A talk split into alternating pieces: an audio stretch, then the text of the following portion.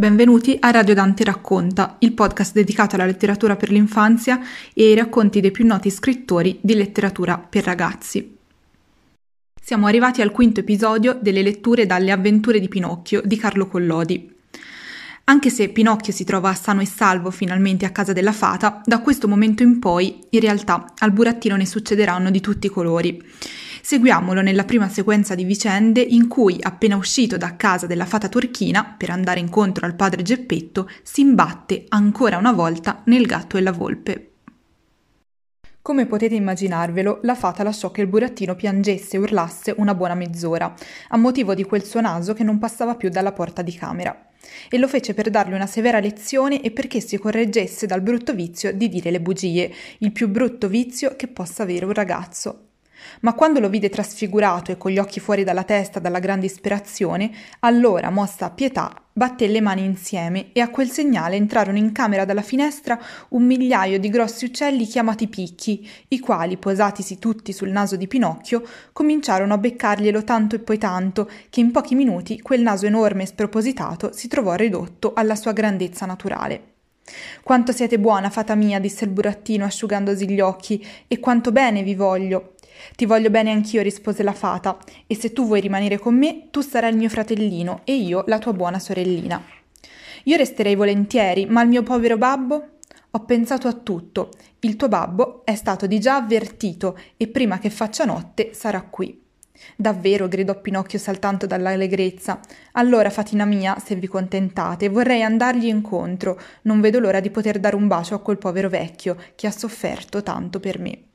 «Va pure, ma bada di non ti sperdere, prendi la via del bosco e sono sicura che lo incontrerai». Pinocchio partì e appena entrato nel bosco cominciò a correre come un capriolo.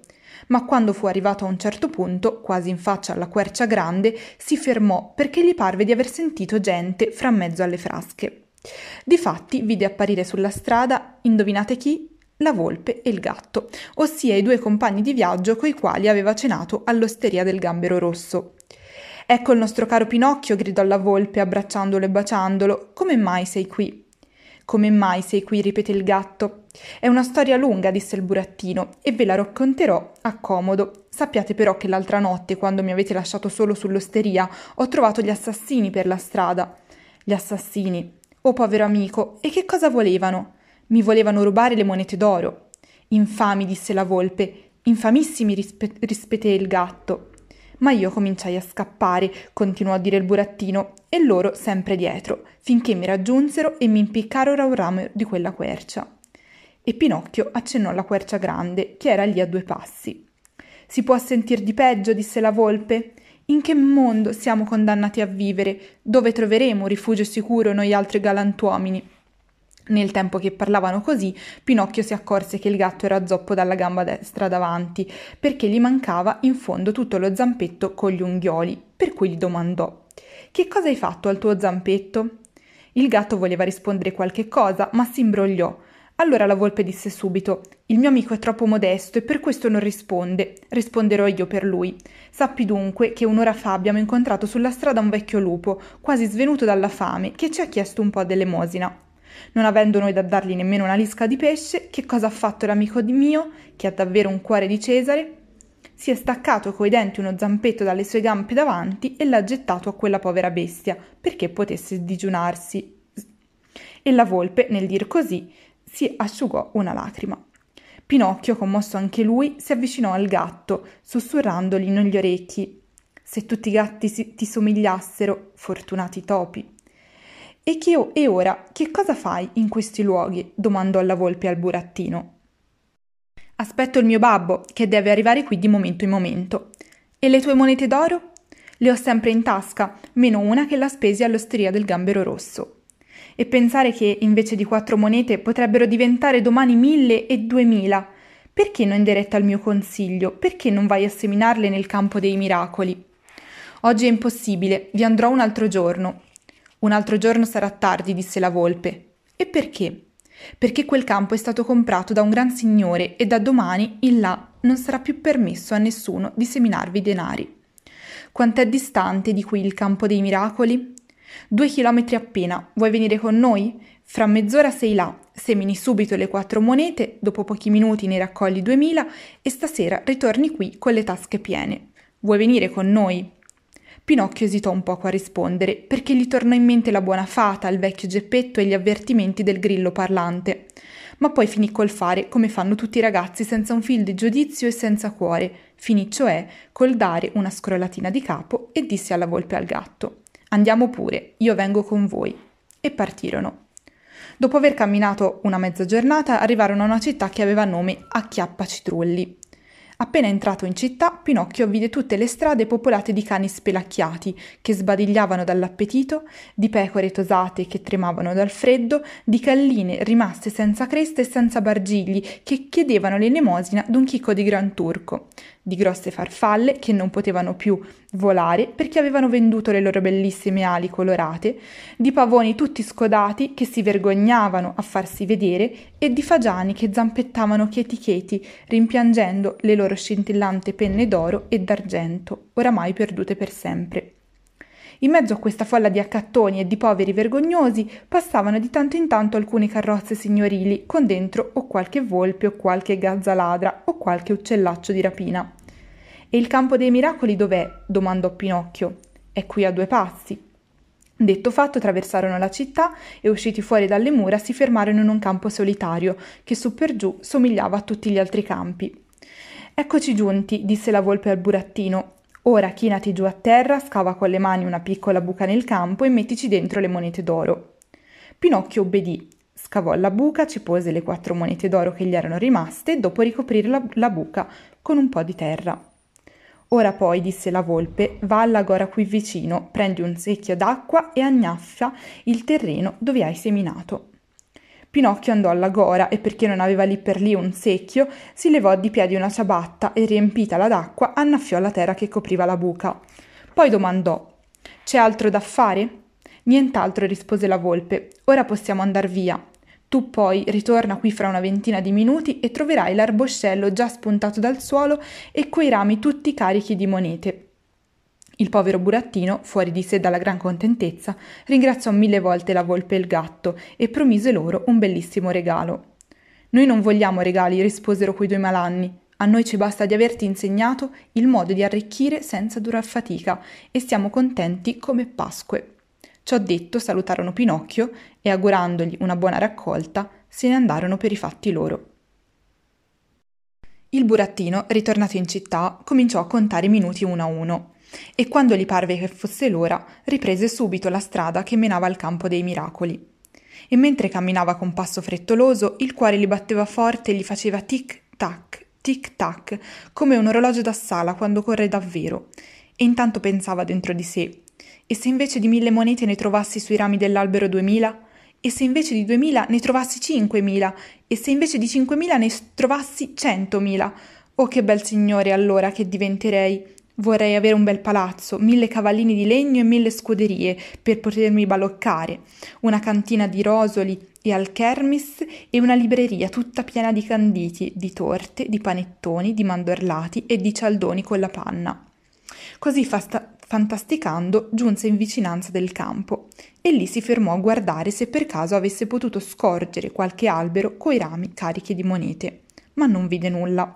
Fece altri cento passi in avanti e nulla. Entrò sul campo, andò proprio su quella piccola buca dove aveva sotterrato i suoi zecchini e nulla.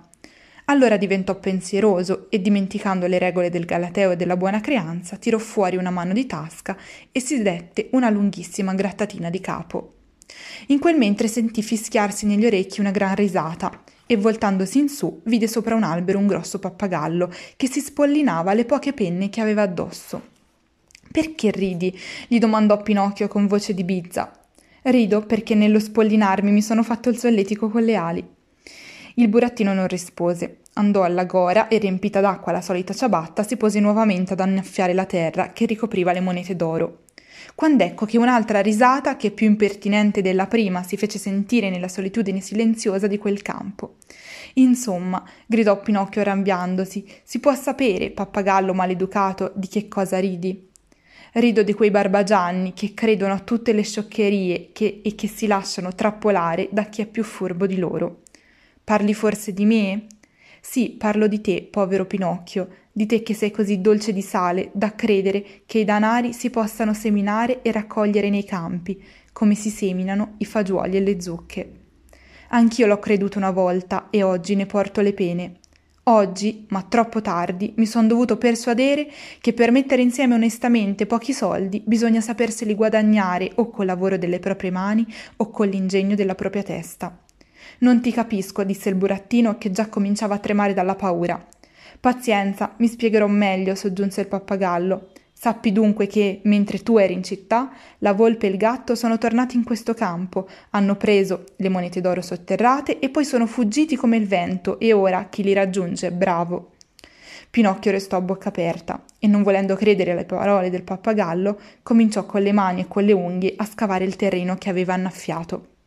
E scava, scava, scava, fece una buca così profonda che ci sarebbe entrato per ritto un pagliaio, ma le monete non c'erano più. Preso allora dalla disperazione, tra- tornò di corsa in città e andò difilato in tribunale per denunciare al giudice i due malandrini che lo avevano derubato. Il giudice era uno scimmione della razza dei gorilla, un vecchio scimmione rispettabile per la sua grave età, per la sua barba bianca e specialmente per i suoi occhiali d'oro, senza vetri, che era costretto a portare continuamente, a motivo d'una flussione d'occhi che lo tormentava da parecchi anni. Pinocchio, alla presenza del giudice, raccontò per filo e per segno l'iniqua frode di cui era stato vittima, dette il nome, il cognome, i connotati dei malandrini e finì chiedendo giustizia. Il giudice lo ascoltò con molta benignità, prese vivissima parte al racconto, si intenerì, si commosse e, quando il burattino non ebbe più nulla da dire, allungò la mano e suonò il campanello. A quella scampanellata comparvero subito due cani mastini vestiti da gendarmi. Allora il giudice, accennando Pinocchio ai gendarmi, disse loro: «Quel povero diavolo è stato derubato di quattro monete d'oro, pigliatelo dunque e mettetelo subito in prigione». Il burattino, sentendosi dare quella sentenza fra capo e collo, rimase di percinsbecco e voleva protestare. Ma i gendarmi, a scanso di perditempi inutili, gli tapparono la bocca e lo condussero in gattabuia. E lì vebbe a rimanere quattro mesi, quattro lunghissimi mesi, e vi sarebbe rimasto anche di più se non si fosse dato un caso fortunatissimo. Perché bisogna sapere che il giovane imperatore che regnava nella città di Acchiappa Citrulli, avendo riportato una bella vittoria contro i suoi nemici, ordinò grandi feste pubbliche, luminari, fuochi d'artificio, corse di barberi e velocipedi e, in segno di maggiore esultanza, volle che fossero aperte anche le carceri e mandati fuori tutti i malandrini. «Se escono di prigione gli altri, voglio uscire anch'io», disse Pinocchio al carceriere. «Voi no», rispose il carceriere, «perché voi non siete del bel numero». «Domando scusa», replicò Pinocchio, «sono un malandrino anch'io». «In questo caso avete mille ragioni», disse il carceriere, e levandosi il berretto rispettosamente e salutandolo, gli aprì le porte della prigione e lo lasciò scappare. Da questo momento in poi le avventure di Pinocchio saranno moltissime, concitate e una più sfortunata dell'altra. Lasciamo a voi il piacere della lettura di questi intensi capitoli e vi invitiamo a seguirci anche negli ultimi due episodi di questo viaggio, nel paese dei balocchi e nella pancia del pesce cane. Grazie per essere stati con noi, vi ricordo che potete contattarci scrivendoci a redazione chiocciola radiodante punto org o alla nostra pagina Facebook Radio Dante.